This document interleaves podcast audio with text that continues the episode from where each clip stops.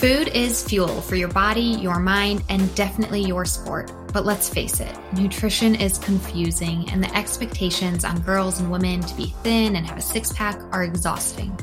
If you've ever been frustrated with your body, confused about nutrition, obsessed with eating healthy, or guilty when you don't, underate, overate, or overtrained, and overwhelmed with all the pressure, then this podcast is for you. Nutrition can be easy, you can take control of it but it might start with letting go of control by asking for help and making a change.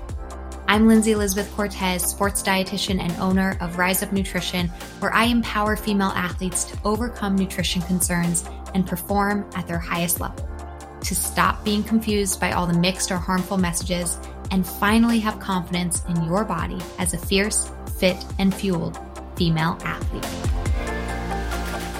Today's episode is brought to you by Practice Better. As a registered dietitian or health practitioner, do you ever feel so frustrated by the technology and the 18 different platforms that you have to use just to communicate with one client? It's like you need a way to host sessions, a way to chart, a way to invoice, to email, a way to schedule appointments, manage a calendar, send documents, etc., etc. You've got 20 different tabs slowing your computer down. Meanwhile, you lose your mind and you've got sticky notes thrown all around your office. Am I right? I've been there before too, but guess what? Practice better solves that. As a registered dietitian who manages dozens of clients at any given time, Practice Better has been my solution to having a one-stop shop for everything I need to manage my clients and my business. I've been using Practice Better since the inception of Rise Up Nutrition, and I have only good things to say. It is the complete nutrition practice management platform for health and wellness professionals, complete with client management, scheduling and booking, billing and payments, programs and courses, telehealth and messaging, integration with food journals and exercise logs, supplement dispensaries, and more. If you are a registered dietitian, health coach, or anything in the health field looking for a better way to manage your practice, try Practice Better. To help support this podcast, do so by clicking the unique Practice Better link in the show notes to learn more and sign up. By clicking that link and using the code RISEUP20, you will receive 20% off your first four months on any paid plan.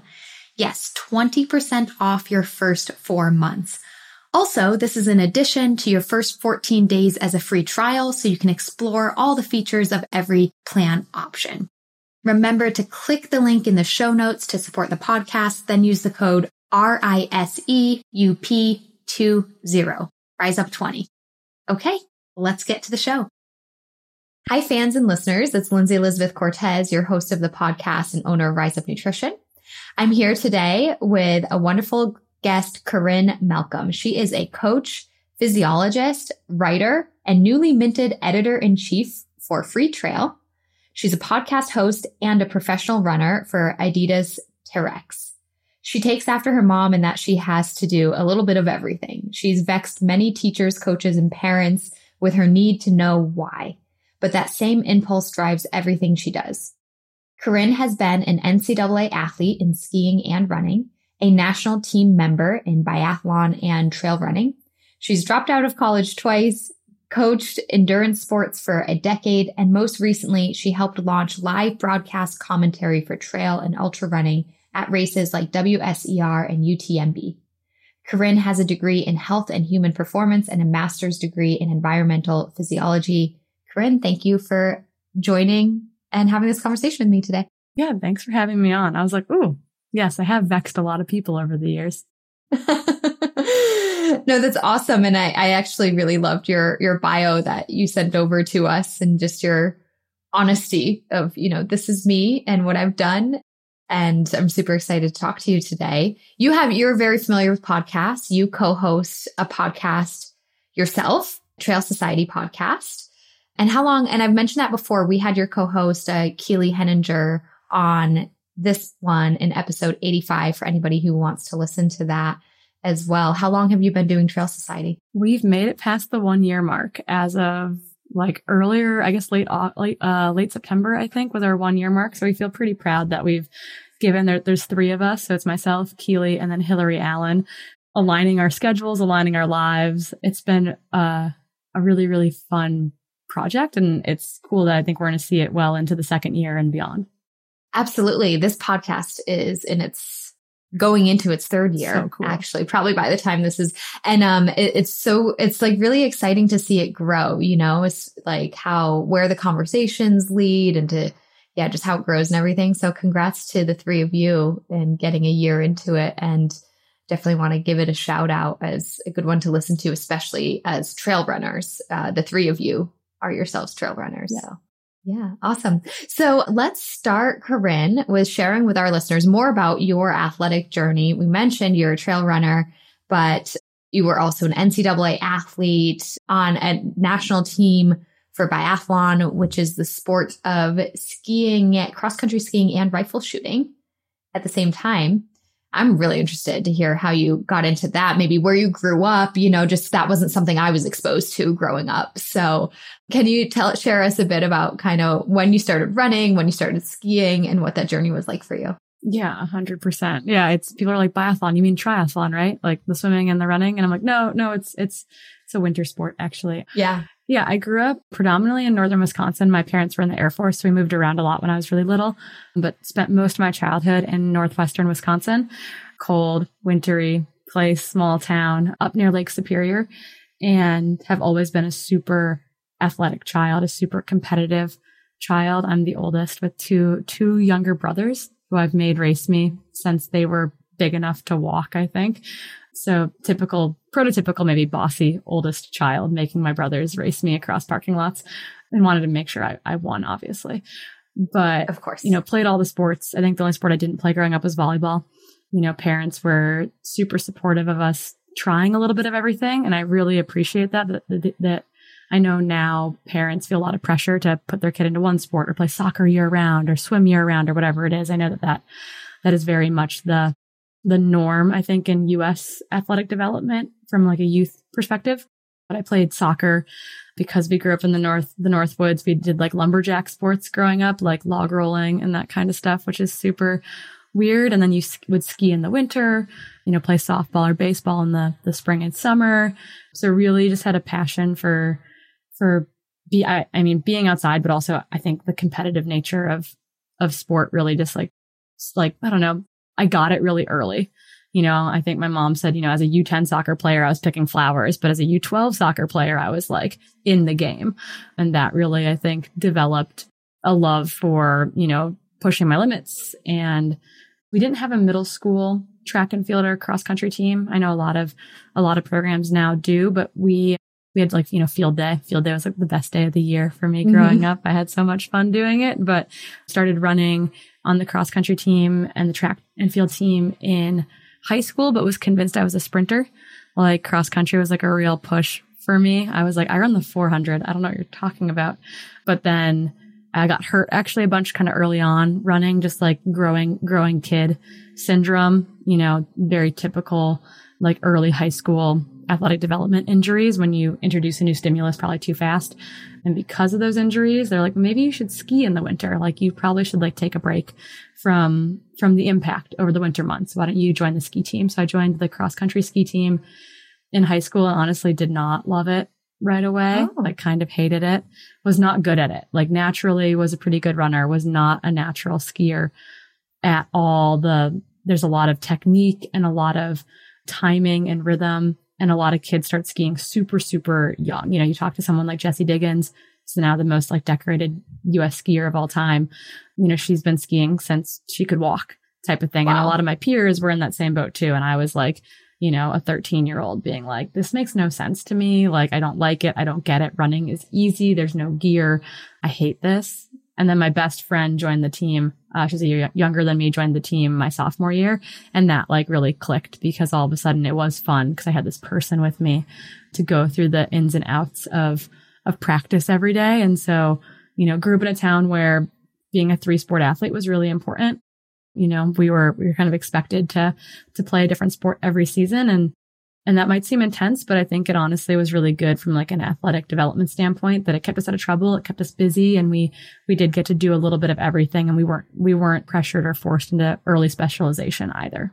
Yeah, no, I, I think my high school was kind of like that too, or just my town of, of one, the, the importance of doing sports, even if you weren't necessarily a great athlete or loved it. It was like, this is a social thing, keeps you out of trouble.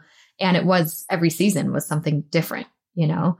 My, I mean, my school did have indoor and outdoor track, which is kind of like the same. I mean, it's a different sport, but it's kind of the same. But, um, but otherwise, like it was, it was something we did too. So, so you didn't love skiing until your best friend joined. And at what point were you like, whoa, I'm actually really good at this, despite other people having doing it since they were two years old or whatever? Yeah, I think I got lucky that I could. I am I think I have a predilection for being very strong. Like I joke, I joke that my family is designed to like carry sheep and dig potatoes and skiing has a huge strength component to it where we do a lot of stuff in the weight room. And that clicked for me like right away, like really, really enjoyed that. So I think I got a little bit lucky in that while maybe I wasn't very coordinated, I uh, had an engine and was, was very, very strong as a young, as a young athlete, probably earlier than a lot of my peers in that regard. And then I think it was between my, maybe my sophomore and junior year of high school. They do regional elite group camps for, for skiing where they kind of, in each of the, in each of the regions across the country, they put together like a summer week long training intensive. Um, and for the Midwest, it's predominantly Minnesota and Wisconsin skiers. I think we had a couple, uh, we had a couple of people coming out of Chicago or like the Chicago area as well down in Illinois, but we got together you know, once a week. And the, the camp was held in my hometown and my high school coach was kind of responsible for putting it together. And then the US ski team coaches would come, would come in for the week. And I think I probably wasn't supposed to be there, but I think, I think this guy, Bill Pierce, like saw something in me and, and knew like I hadn't made like the junior national team or like the, the regional junior national team that, that season. I had just missed it. And so I think, I think I got really lucky in the sense that he was like, you know, it's happening in Hayward, like where, where I grew up. Like we'll, we'll let, like, we're gonna, we'll, we'll send, like, we'll let Corrine come. Like we'll, we'll, we'll, yeah. we'll squeeze her in. And so all of a sudden I got to spend a week with like people who enjoyed the same thing as me, who, you know, it wasn't just me and my best friend. It was me, and my best friend and like 40 new best friends from Minnesota and Wisconsin. And, you know, getting, we did time trials and, and, you know, while you might not excel in everything, like we did a running time trial, a skiing time trial, like a roller skiing time trial and a strength test. And like I did really well in the strength test and I did really well in the running time trial and like, okay. And the skiing one, I was like, oh, okay. Like it's not, you know, like we all have our strengths. Like I think saw a little bit of shine in that moment of like, oh, I like, I can hang with these, with these kids. I don't know what I'm doing and they've been training in a very different way than I have, but I think, you know, I can be here. And Matt Whitcomb, who is the US ski team, one of the US ski team coaches, at the time gave some motivational speech. And at the end of it, like my friend and I were like, we're going to the Olympics, like for sure. And so, you know, it's like right place, right time right phenomenon. Time. And, you know, whatever, whatever a motivational speech from a US ski team coach does to a 14 year old, yeah. 15 year old, you're like, oh, I'm in. Like I'm committed to doing this thing now. And and you were training for the Olympics, but in biathlon. So when did the shooting come into play? And is that yeah. something you did as a family, like sport, kind of growing up, or something?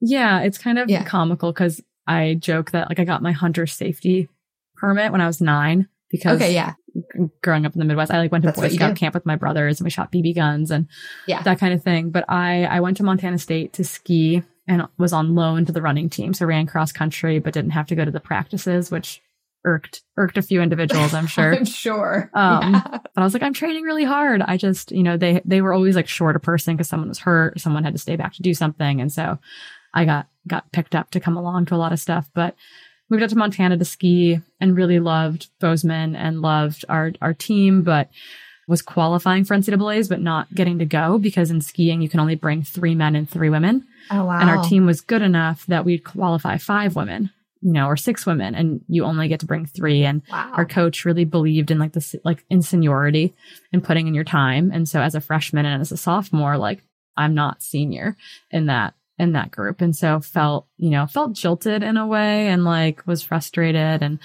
wanted to get to travel, wanted to get to do sport more full time and basically took an opportunity to do that. I got recruited by, I was still a junior for biathlon. I had like one more year as a junior athlete. So you could go to junior worlds and European championships and got recruited by the junior development team coach. and said like, Hey, like, why don't you give this a shot? So I figured it out with the NCAA clearinghouse. Like, I'm going to go do this thing for a year. It's not going to ruin my eligibility. And if I like it, great. And if I, if I don't like it, like I can come back to school. There'll be a spot for me on the team, etc. So I did. I like packed up my car and drove from Bozeman, Montana to Fort Kent, Maine, which is basically in Canada yeah. in northern Maine. So from one one place to the next that has a bunch of moose and um like went all in. Like I wasn't being a very good student. I didn't feel like I was being a very good athlete and so dropped out of college for the first time to drive across the country and and ski in a circle and learn how to shoot a 22 because someone told me like hey you might be good at this and I yeah. You know, once again, right time, right place, like taking advantage of that opportunity. Wow. Wow. So, um, and just to kind of put things in perspective and you'll, listeners will understand why in a moment, but what year was that? So this was, I left school in 2010. 2010. Okay. Yeah. The reason I wanted to ask the timeline is because I know and something I really want to get into with you today is your experiences with overtraining syndrome that I think you you identified or started feeling it around like 2013. Is that yeah. correct? Yeah. So I don't I guess let's just start there in having you define for our listeners what is overtraining syndrome and then you know just kind of starting with your experiences of that or when you think maybe it started to happen. Yeah, totally. I mean, I think there, there's two big ideas here, right? That like training is best, physiological adaptation is best when you have adequate stress combined with adequate rest equals recovery equals adaptation, et cetera. It's what we're, it's what we, what we want. But when those stress buckets get messed up, we have imbalances. We have our body doesn't isn't in homeostasis anymore. There's there's too much stress on the system to adequately get you back or better than where you were. And that can be physical stress, but that can also be psychological and emotional stress as well. And so I, you know, jumped all into the sport, moved across the country, like rapid rise to the, from the junior national team to the senior national team. No development pipeline in there at that point in time. Now there is, which is phenomenal to help athletes kind of move from, um, cause there's no U23 group in biathlon. You're a junior and then you're a senior, which is a big jump for like a 20 year old to make. Yeah. And so there was no, there was no safety mechanisms.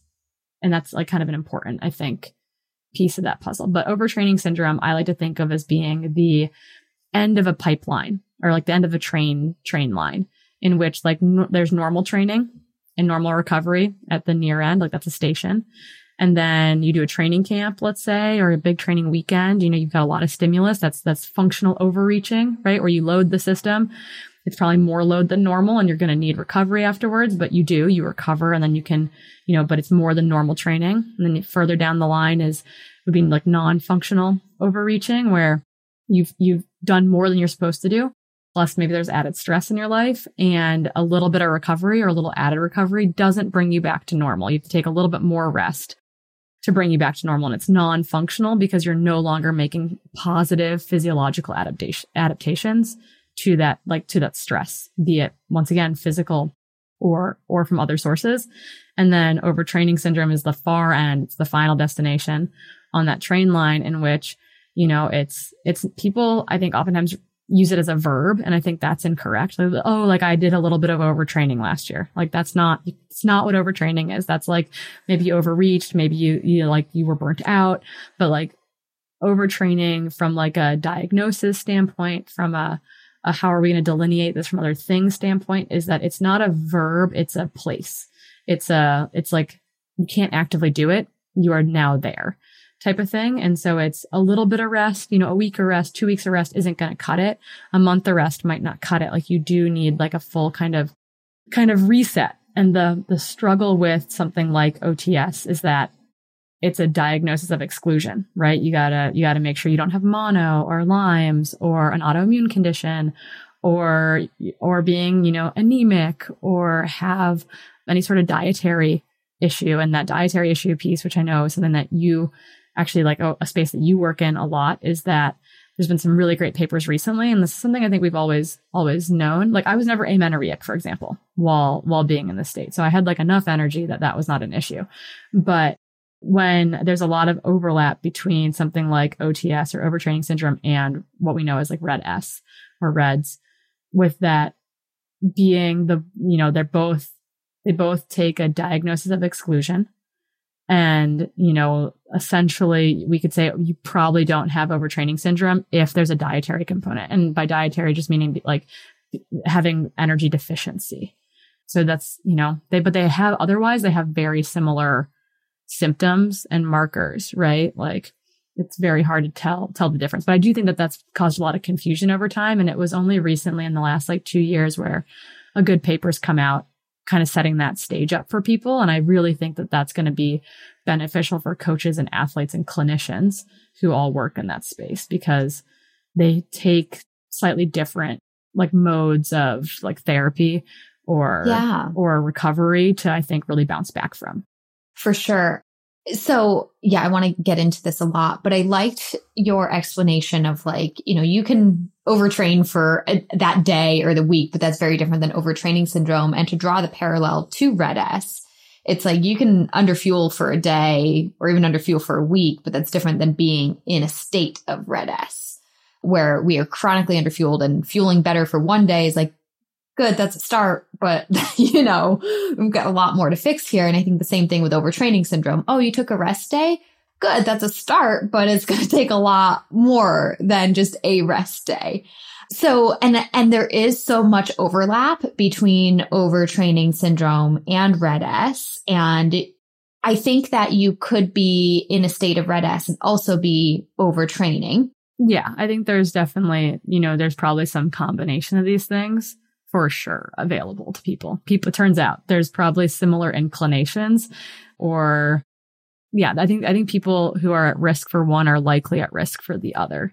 Yeah. Yeah. Because of the, the nature of kind of what behaviors are you engaging in to get into so this place in the first place. Yeah. So, so going back to you and your personal uh, journey with overtraining syndrome, and this may be just in hindsight too. Do you think there was a nutritional component for you, or do you think that your nutrition actually was okay? I think my nutrition was like relatively adequate, but I do think that like if I look back to some of the like other things going on, like some kind of weird anemia stuff, like I think, I think I was getting in enough energy, but I think that it was lacking in certain qualities like I don't think I was eating enough protein. And I think that's a thing that like a lot of athletes struggle with indefinitely unless you're like really kind of paying attention to it. Actually, I think my like friends who are vegetarian and vegan do a better job just because they like have to think about it. They're paying attention to it. Yeah. yeah they're paying attention to it actively. And I'm just like, oh, I'm along for the ride. Yeah. Um, so I think that like moving into an Olympic training center in which like you're in a cafeteria setting like that, I grew up in a place where it's like we knew where everything we ate came from you know, like we had chickens and we like hunted venison and my dad's, my dad's a family practice doctor. And so his patients would like bring him like, you know, beef that they had grown type of thing that they had raised and, and like on their ranch down the road from us. So I think that I went from a place of like eating locally, eating, eating stuff that I really connected with to being in a cafeteria setting that and while for some reason that wasn't really an issue while I was in college, that like became a more pronounced issue when I was in this Olympic training center. And I think there was like a fishbowl aspect of it where you're just like kind of observed, you know, like a constant in a constant state.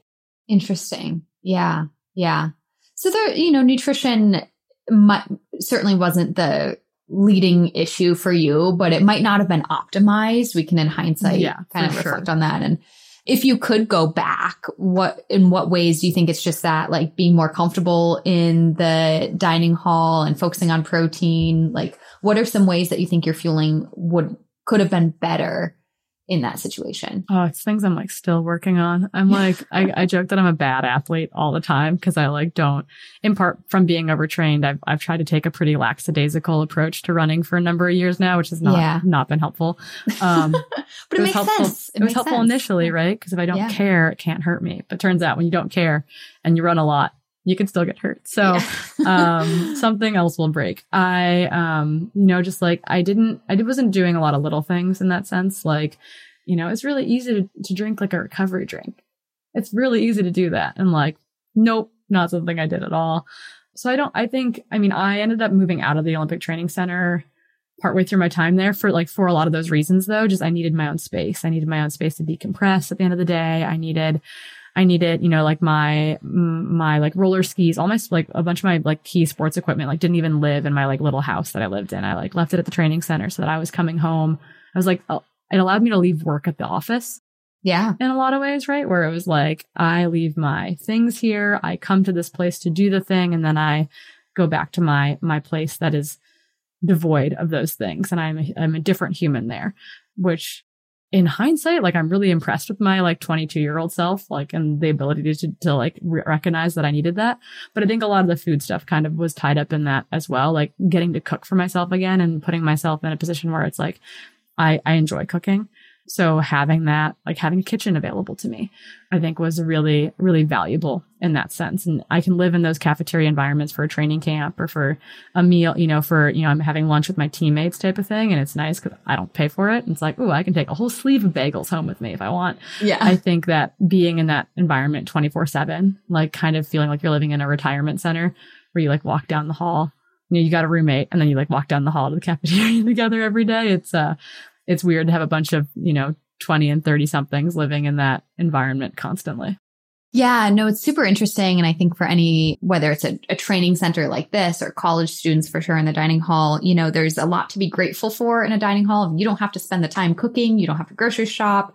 Money can vary. I know with, with how much meal plans might cost or if it's free, but it's like, there's a lot of convenient things about it. But then there's also something about, making your own food and just you know, holding yourself accountable for it and being excited about it. And especially if you are somebody who enjoys cooking, you know, it adds value to your life when you're doing it yourself too. So I think there's pros to both, but I can see how being in that situation all the time is really difficult. Yeah, as opposed to you're walking to the dining hall and you're like, okay, what's available to me today? Because like the hot, you know, the hot foods are going to change, change every day. They've got the staples there, you know, pretty, pretty consistently. But it's like, okay, like what like what what's speaking to me? What do i want to eat? It's a little bit harder i think to listen to your body in those settings because yeah it's like not, intuitive eating and yeah, and listening to cravings and stuff like that isn't as easy. Yeah. It's like these are my two options. What would i like to what would i like to partake in?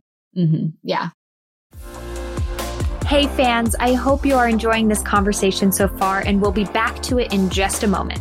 But first, I want to pause and let you know that this episode is brought to you by the Female Athlete System of Transformation, aka the Fast Track to overcome disordered eating and use food as fuel to perform at your highest level. The Female Athlete System of Transformation is my unique program and proven systems to guide female athletes to understanding and implementing the proper nutrition for their sport, life, and health. Myself and my team of registered sports dietitians work one on one with clients to address their unique needs and counsel them through the nutritional and behavioral changes needed. Many female athletes who resonate with disordered eating, mental guilt around food and body, relative energy deficiency in sport or female athlete triad, amenorrhea, repeat injuries due to negligent nutrition, or frankly, just a lack of knowledge and understanding on their fueling needs, have seen incredible success in the fast track. After years of working as a sports RD, I've compiled the most effective ways for female athletes to learn nutrition, be supported, be challenged, and ultimately find their success with fueling as fast as possible. So don't wait another day. Get to your goals faster by joining the Female Athlete System of Transformation. Look in the show notes or head to the website to book a free call and learn more. Okay, now let's get you back to the conversation. Enjoy. Okay, so so I got a little sidetracked there asking you about your food situation, but I want to go back to like, what did overtraining syndrome feel like for you? There's things you could have done better with your nutrition, but that maybe wasn't really what was wrong. Like what, how, when did you start thinking something's wrong with me and why did you start thinking that? Like what were you feeling and experiencing? Yeah, I, I mean, I was in an environment where I was like a 21 year old training with people that were 10 years my senior and just kind of expected to keep up. So there's like a lot of, a lot of flaws in that system where it's like there's kind of a, a program for the, the, the group of you. And, and, and while, you know, I've, I've had to run group trainings for, for youth and junior athletes and whatnot, like, you know, you kind of have to make a plan and, and try to vary it when you can for people. But like being in a high performance environment with that model, I think was a little bit was a little bit hard because I wanted, you know, I'm a competitive human. I like wanted to keep up. I wanted to like show that I had a spot on the team and I was supposed to be there, et cetera, and so on. But there were a lot of other factors too, right? Like I'm in a brand new environment, which is stressful. You're in a, that fishbowl environment where it kind of feels like every day is a test. You know, and the finish lines go is like just like continuing to move away from you because your teammates are also getting better. It's like a time trial that never, that never ends as you're chasing. And I like had been in a, a relationship with one of my teammates at one point and we'd broken up. And so there's like this, like, mm, this like turmoil, stress. psychological mm-hmm. stress of being in that environment. I had an injury during that point in time where it's like I had to do a lot of alter training. I had fallen and, and hurt my shoulder in a training session. We had a lot of coach turnover that like on the ground due to various reasons. And so it's like we didn't have a lot of consistency or oversight in that regard as far as like someone checking in on us and just being like, Hey, are you, are you good? And I remember you know, I felt like I had a lot of, you know, one, I was just like, you know, I'd go to put my shoes on to go for a jog and it was really hard to make the jog happen. Or like I'd, uh, like I wouldn't get past putting my shoes on type of thing. Or I think I, I, I definitely felt a lot of the psychological like symptoms as well. Like I'm not a person who I mean, I definitely feel full spectrum of emotions. I like, you know, I get to be happy and I get to be sad, but was definitely, you know, was, was dealing with depression and that kind of thing during that time. That's not something that I've, I've struggled with throughout my life in a big way. And I remember because of that fishbowl environment, like I didn't want to work with our team psychologist. And I went to the athletic trainers at the training center and I said, hi, like I need, I would like to talk to one of the sports psychologists, like at, that are part of the U.S. like Olympic committee I, I, need someone to talk to about about life. And I don't like I was worried that if I had, I had to go to my coaches about that, and they had to go to you know our team psychologist, that it would be kind of this controlled environment. And you know I don't think that's how systems are designed necessarily to work. And I, I don't think there was anything malicious or there was no intent, like malicious intent with how that was designed. But I just think as like a young athlete where you feel like you feel that kind of like pressure to succeed and pressure to to like show that you belong that any any sign of of weakness feels like a like a you know feels like a weakness feels like you don't want to show that. And so i think the psychological components of it were pretty profound. Like you're like i can't sleep but i'm really tired and everything i'm sore kind of all the time for no reason. And so i wasn't recovering well.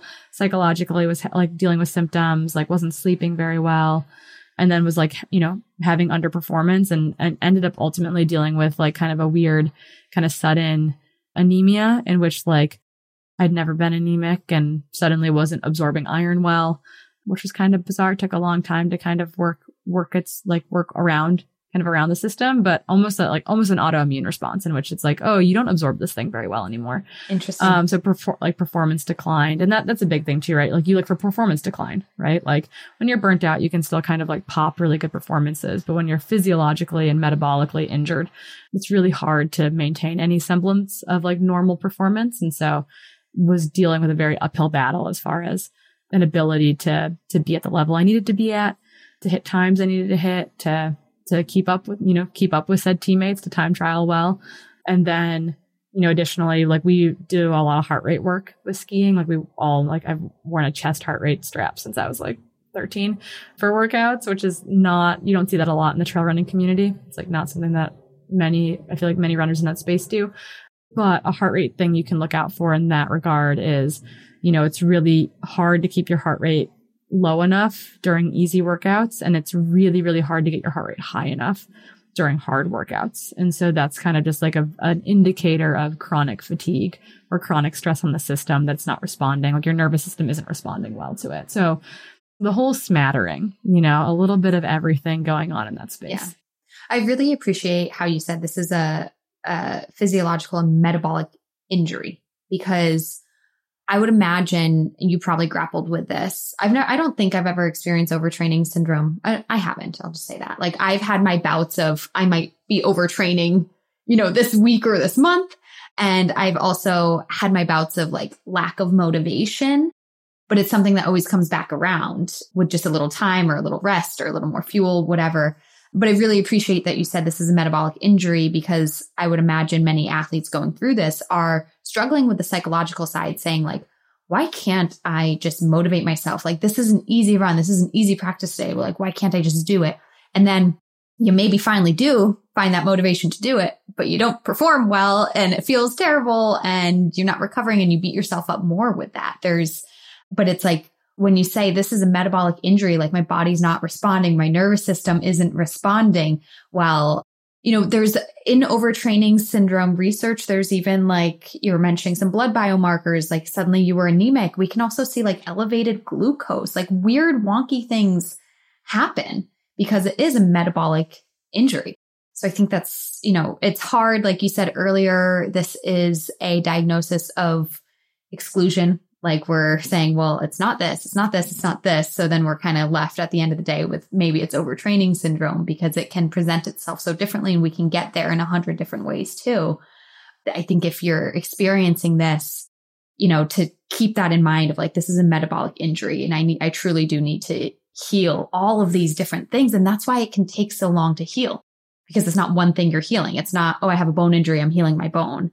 It's, I've got to heal all these different things. yeah. And we've had the discussion of like, you know, uh, not all stress fractures are the same, right? Like if there's a metabolic underpinning for, for like for this stress, like this bone stress injury, like cross training like a crazy, like a crazy person isn't going to be beneficial because you have a metabolic injury as well. And I think that that's the big thing with overtraining syndrome is that it's not like, oh, well, I can, I'm just going to go do something easy for an hour every day. It's like, well, no, like your system is so stressed out that like you can't do that. That makes it like, worse. Like you need, you truly need rest and recovery. And it's like you walk the dog, maybe you're doing some yoga, but it's like, it's not an easy spin. It's not an easy run. It's like, your your cortisol is like going going going you know totally haywire like you can't continue to introduce new stress to the system yeah so this might be sad if somebody's resonating with this. This might be sad to hear, but I'd love for you to share how long did it take you when you did decide I need rest or I'm going to step away from the sport? Like, how long did it take you until you felt that this metabolic injury was resolved or healed? Yeah. And that's an interesting question because I feel like it's probably come in waves a little bit. So I ultimately, like I withdrew like partway through Olympic trials in 2013 ahead of the 2014 Olympics. And I was at a place where it's like, you know, this is just, I'm, you know, I can't continue to do this thing. Like this is, this, there's no, there are no returns happening here. And so, you know, pulled the plug. That I think that was technically fall of 2013 ahead of like that winter season, which would name the 2014 February Olympic team. And I took, you know, a bunch of time completely off. I ended up going back to school in January of that year. So I was, I just like leaned into work. Like I was working as a nanny and doing other things. So I like, I worked and I made a rule for myself that I, I wasn't like, I, you know, I lived in Bozeman. So you'd like walk to work or, or that kind of thing. But I made a rule that I wasn't allowed, I wasn't exercising and I wasn't going to do anything if I wasn't invited by someone to go do it. So like if a friend was like, Hey, like I'm going to go, I'm going to like, and this was first I took months off. Like I took, you know, that this was October. So I took November, December. I saw family, went home for Christmas, you know, November, December, January, February, like basically completely off. And then like introduced social activity in which it's like, oh, we're gonna, my, like my friends are gonna go on an easy ski tour. Like, and they've asked me to go with. Okay. Like my friend's going to yoga. I'm gonna go with type of thing. But as opposed to like, it wasn't training. It wasn't exercise. It was like complete release of the reins I'm not to go do these things. And I think that went through, you know, that whole next summer. This is the summer of 2014. That next fall, maybe I was like, hmm, like I can do a little bit more. So like a year later and then 18 months later, the next summer, I like casually did a little bit like more running. Like casually it was like, ooh, like trail curious type of thing. So 18 months later was like, you know, going to some local events and that kind of thing, but wasn't, you know, wasn't doing any big mileage, wasn't doing any big training, was just like kind of like, you know, getting back out with my community. But 18 months of like, you know, six months of very little to nothing, you know, a year of, of a lot of nothing, 18 months of me being like, okay, I can kind of get back out with my, with my community and then kind of continue to build from there. Was this difficult for you or was it a, a relief? horrible. Okay. It was, I mean, as soon as I called part of the selection committee to tell them that I was withdrawing from Olympic trials, I felt a huge amount of relief because it was like I'd been pushing and pushing and pushing. Like an anonymous donor helped me fly to the East Coast for the first half of trials that was held in August. And I was like, you know, kind of beating my head against a wall trying to make it work, trying to like make it work outside of the, outside of like the national team support structure. I, had, like I had moved back to Bozeman for like for my mental health. Essentially, I was like, well, I can if, if I can train wherever I want, like I'm going, I'm going to Montana, which ultimately meant that I did not get funding for the following year because I didn't I didn't stay out east. So trying to make it work. It was emotionally and socially more sustainable, but no longer financially as sustainable as it had been before. But it was the the calling to tell them I was done felt like felt like a huge relief. And then I don't think I missed exercise for a while because I was just so so tired. So tired, yeah. And then when I started school, it was great because I like just fed fed myself school time instead of it's something else to, to, focus on. Yeah, I I totally just replaced it with a new thing to to focus on to finish my degree out. But I think that it took a long time for me to feel fresh and really enjoy movement, and it took you know, I think that relief was first. And then there was a while once I started to feel good again, where like, I mean, watching the Olympics in 2014 was heartbreaking. And, you know, I think there was even a part of me in 2018 that was like, oh, that's really sad. Like, I, I really care about all these people. And it's, you know, that could have been me. That could be where I'm supposed to be right now. And it wasn't where it very much wasn't where I was at all. And so I think that that is always hard. But I think that there was probably equal relief and equal kind of just sadness for like you, you mourn, you mourn the loss, like you mourn that chapter akin to a, a normal injury where maybe you are removed from your sport for a time. It feels like you're kind of losing a friend. But I do think that that relief was a good sign of like, this is the right call. Like quitting things are not easy, but I think removing myself from this dream that I had pursued for a long time while it was very difficult was very much like a, okay, I can focus on, I can focus on me. I can focus on other things. I'm like not beholden to anyone else. Mm-hmm. For sure. So around a year and a half into rest, rest and, and recovery, you started casually doing some trail runs, trail curious, as you said. And so at what point, I guess, did you feel like I can actually do do this more seriously again or did you was it just natural just like your motivation and desire just kind of increased yeah so i i had a whole like a whole thought process behind it in which it was like i'm gonna i'm gonna sign up for some things and I just want to see how they feel. I want to see if I like it, if I, if I want to be competitive, if I want to be competitive and therefore want to do the training that it might take to be competitive, or am I okay changing my goals or being like, you know, okay competing or okay being out here without, without perf- like a performance aspect to it. So I had to like really delve through those layers of like, what did I want?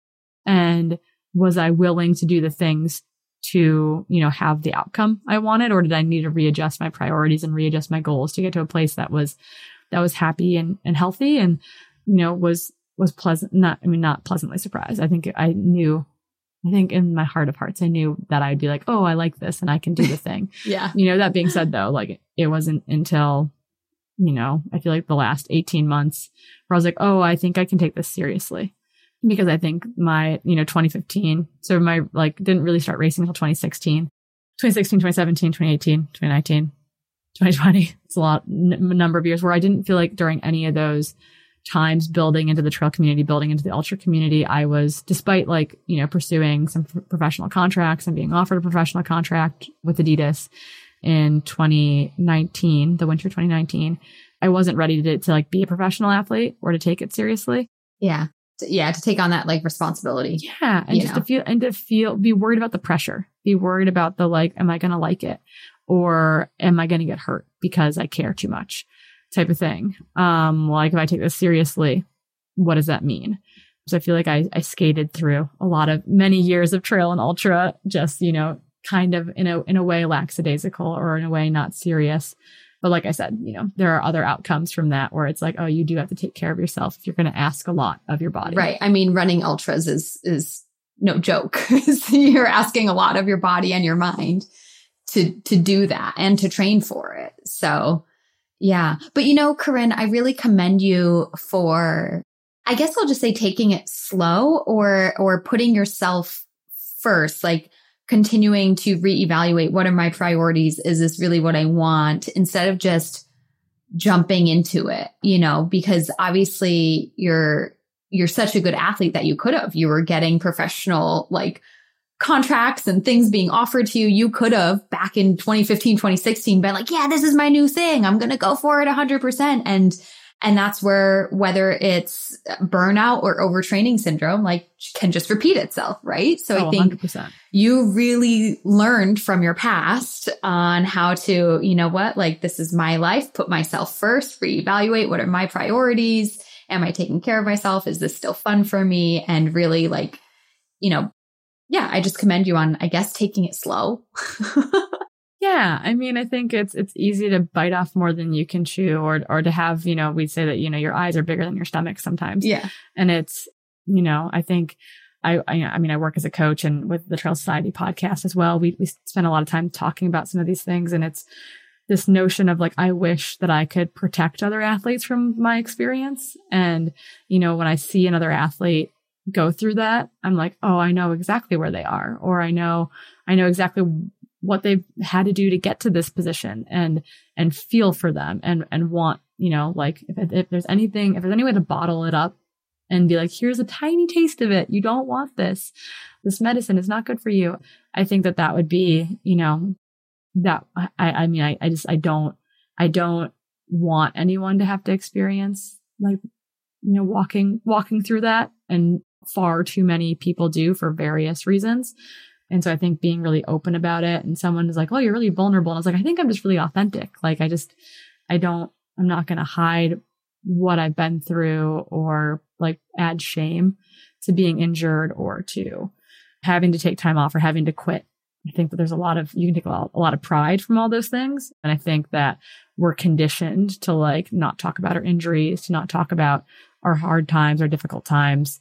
You know, most of us live via the the Instagram reel of everything going really well all the time. And that's like not the reality for normal people or professional athletes who turn out to also just be normal people um, with a fancy contract. Yeah. And so it's, you know, I think we pretend that we're invincible and that's, you know, th- th- we're telling us ourselves a story of how smart we are and how good we are. And instead it's like we get lucky a lot. And I think it's really important to, I don't know, to make people comfortable giving, you know, giving a voice to the things that are not always sparkly and shiny. Mm-hmm. Absolutely. And that's why I thank you so much for this conversation. I don't think I've had a conversation really around overtraining syndrome on this podcast yet. And of course, like the conversations that you're having with Keely and Hillary on Trail Society as well as like just being authentic about these things because, you know, people are going to make their own mistakes, but maybe maybe not as severely, or maybe, Yeah. maybe they pick up on it quicker or They something. learn from our mistakes or, or even they- like just recognizing that they're- they're not alone, I think is the Yeah, big thing there, too. right? Like, Mhm, oh, mhm. I have felt these feelings or I'm currently feeling these feelings. And, and it's nice to know that you're not alone when you're wallowing in it. Yeah, for sure. Absolutely. So I guess like I, I kind of just want to like hit on nutrition more because I know that you are such a, a good role model for fueling and advocating for fueling, especially for, you know, training and the, the amount of training that you do. Could you share with us, like, like you mentioned in your past, you don't think that fueling was your main issue was more the the pushing your body to the limits, the psychological stress. Although maybe nutrition could have been optimized. You know, what are some things, especially doing ultra races and trail running? What are some of your like nutrition priorities that you do focus on in order to take care of yourself and, and make sure that nutrition doesn't become a problem? Yeah. And I think this is like, will hit home for people who have like busy lives and busy jobs is like just prioritizing things like coffee is not breakfast is a big one. I know many of us probably fall into that category on some days where it's like this latte is definitely breakfast. It's not breakfast. It turns out it's, breakfast maybe adjacent at times, but it's not breakfast. Yeah. So really like making sure that I put put my best foot forward. Like I don't really meal prep. I've got normally enough time for like lunches and dinners, but it's kind of like the second breakfast where like I generally block my time so that I can train in the morning. And then I talk to athletes and people and edit and edit stuff now for FreeTrail in the afternoons, prepping articles. And so it's like I block my time in the morning. So I get up and I, I you know, I make sure that I, I have snacks or food on hand that's easy for me to eat before I head out to the trail or if I'm on a bike or whatnot, like making sure that I have that stuff set up. And then my meal prepping is more for like that second breakfast where it's like I have something waiting for me when I get home. Otherwise, it's like, you know, maybe I cut it a little too close and I'm like showering and immediately jumping on a call and I don't get that, that, set, that like kind of you know, very important meal. And sometimes that's a, you know, a, recovery drink at the trailhead. And then once I'm home, that's, that's another thing though. It's like an overnight, like overnight oats or, you know, some sort of chia something or another, but you know, something that's got, you know, protein and carbohydrates for me when I get home because, you know, I might be eating lunch at 1.30 or 2 in between calls, which is like not ideal if I've, you know, had a, had maybe a recovery drink at the trailhead, maybe if I've like remembered to pack things, come home and then all of a sudden don't eat again until 2. Like that's not, not good for me, not good for, you know, hitting, you know, trying to try to find protein throughout my day type of thing. So I think that that's been a big thing is like just being, being better prepared to fuel myself throughout the day. Sometimes that's convenience things and sometimes that's more like full, full meals. But then I think that, you know, I feel like I've always done really well with the rest. Like I love, I love cooking. And so dinner's really fun for me. Having time at the end of the day to, to cook a meal with my husband or we'll take turns cooking, that kind of thing. So I think it's the big thing I think for me was like the prepping the first half of the day food because I feel like that's where I wasn't, wasn't fueling well. And then I've talked a lot about this with Keely in particular of, of fueling on the run. Like oftentimes it's like, oh, I'm going for a 90 minute run. I don't need to bring anything. And it's like, well, if I bring stuff, like I'm, I'm coming out of this in less of a hole. And so making sure that, you know, I do bring something on even on a shorter, on a shorter outing so that I'm taking nutrition on the run or on the bike, setting me up well for when I get home. Or even it's like the, the long run where you've got, you know, 20 minutes left of the car and it's like probably time to take another gel. And you're like, well, I'm going to be in the car in 20 minutes. I don't really need this. And it's like, okay, like, no, like I'm going to fuel through the end of this workout and then I'll move on to the next the next thing. And then I think that the other big, big important factor, which was probably something I struggled with a lot when I lived in the training center and, and kind of through college was that, you know, it, your, your body's like not, it's, it's, your body and food's not like cashing checks.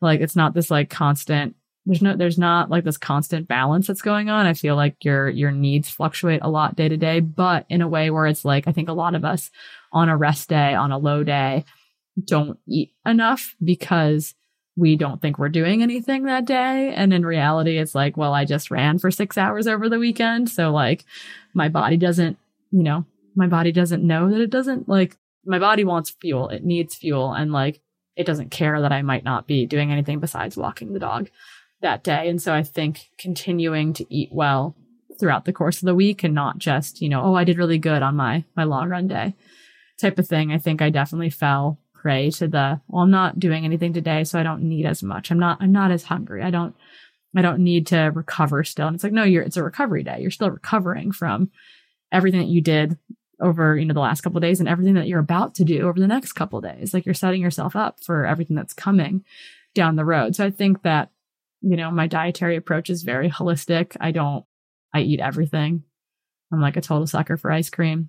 I have a lot of yeah. ice cream in my life, but I, like I want like I think the biggest thing for me was like putting in a little bit of effort to per, like to make sure that there is food going into my body between the hours hours of 6 a.m. and noon because otherwise coffee became a meal and coffee is not a meal. No, no, it's not. But yeah, especially for people who are doing morning training, that, that morning fuel, it's so important. And yet it's so difficult to do because if you're, yeah, if you've got work as well, like we're just so busy and so I love how you called it. I think you called it like second breakfast because it's like, okay, I'm, I wake up, I'm eating something, but this is really like my fuel for training. Right. And so 100%. some people might call that breakfast, but if that's breakfast, then you still need second breakfast or maybe that's pre-training fuel and afterwards is, you know, real breakfast or whatever. And, and there was recovery in there too. Like you mentioned, like ideally it's, maybe I have something at the trailhead and then I come home and I get that second breakfast. So I think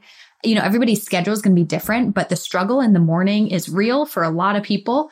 And that's where we can wind up with, you know, over time, just like, oh, we're constantly under fueling in the morning and maybe we're not recovering well. Maybe we're dragging throughout the day. Maybe we find ourselves eating a ton at night because of it, or we find ourselves in that place months down the road of being in a state of energy deficiency in RED-S. It's so easy, particularly for people who are trail and ultra runners. And I know we're just gonna like we'll keep like just pushing this out, but it's um I think a lot of people who find themselves in that place of RED-S, it's not it's not always intentional, right? It's no. like you are asking a lot from your body. You're doing a lot of stuff and like your body needs fuel for so many different reasons and, and, fuel is so and food is so much more than fuel as well which is i think is really important but this idea that like it's, I think, and I think Keely will speak to, uh, has spoken to this with you is that like, it's not always this like intentional limitation. It's like you, it's hard to eat enough sometimes. And like, if you're not,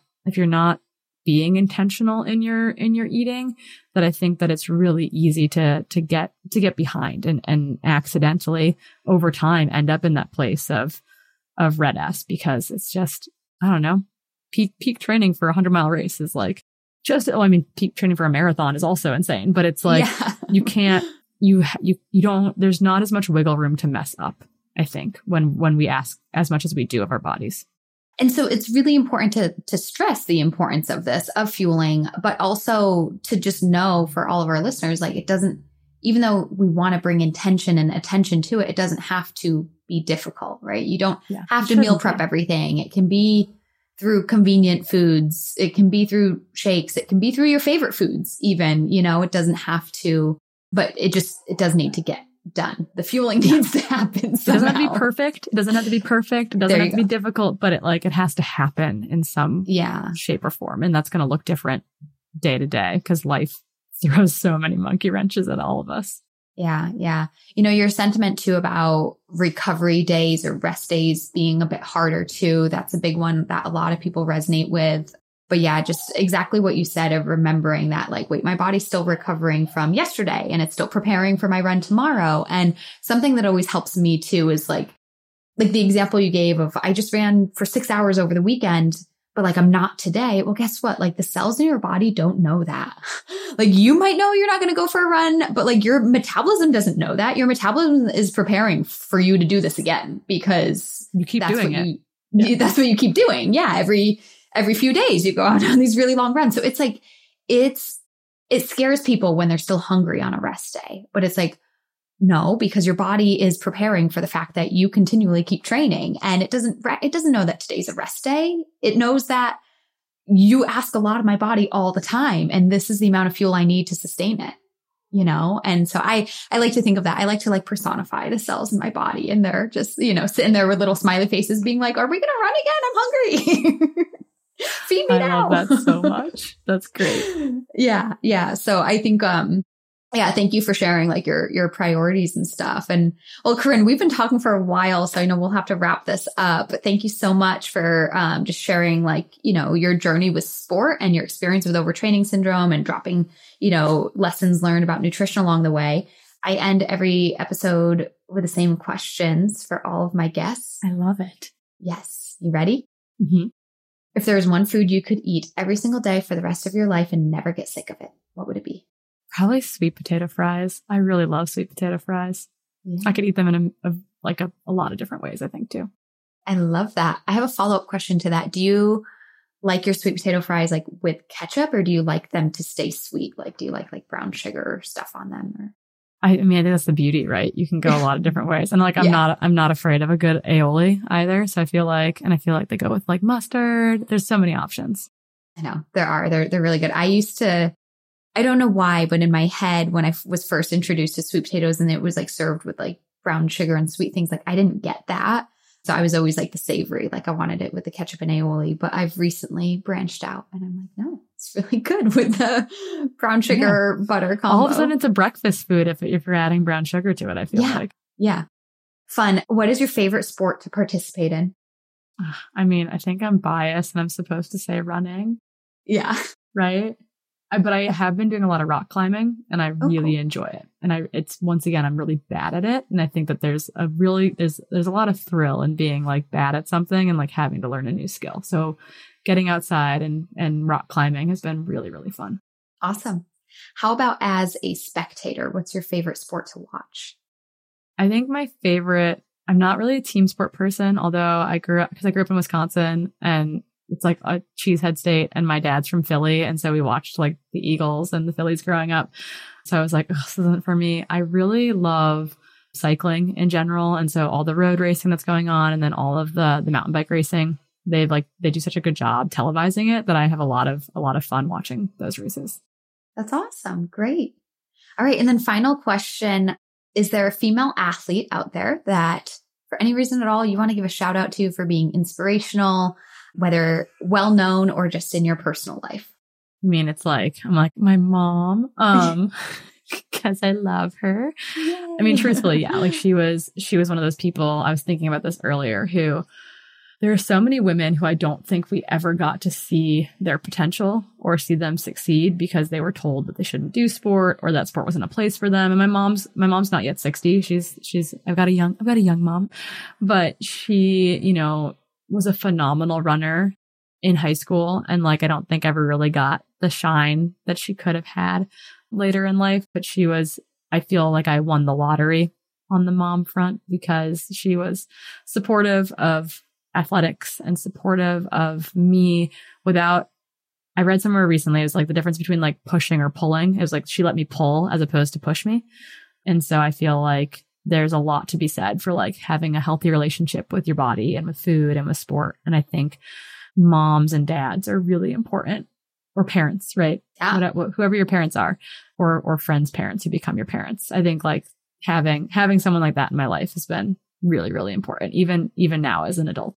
That's awesome. So shout out to Corrine's mother for being a phenomenal athlete herself, even though maybe living during a time where she didn't get to shine as much as her potential showed, but being able to let your athletic potential shine through, you know, raising you and guiding you. So that's awesome. I love that one. Good answer. Well, Corrine, thank you again so much for having this conversation. It was super, it was a super nice one. Yeah. Thanks for having me on. I really hope you enjoyed that episode and thanks for listening. But before I let you go, I have free resources that you can have access to right away, right now, so that you can start fueling your body as a fierce, fit, and fueled female athlete.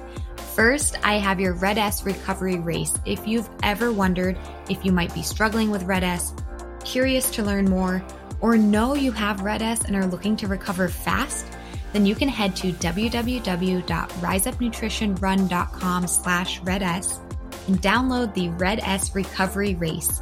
See how you place and figure out the next steps to recovery. Plus, while there, I have a few other great resources for you, including three nutrition secrets that every elite athlete swears by and access to our private Facebook community, Female Athlete Nutrition. So again, to gain access to all of this, head to riseupnutritionrun.com slash reds. That's backslash R-E-D-S. And you can gain access and get the help you need fast. Too many girls and women and female athletes struggle with nutrition, but you don't have to any longer. Become fierce, fit, and fueled. Links in the show notes, and I'll see you next time.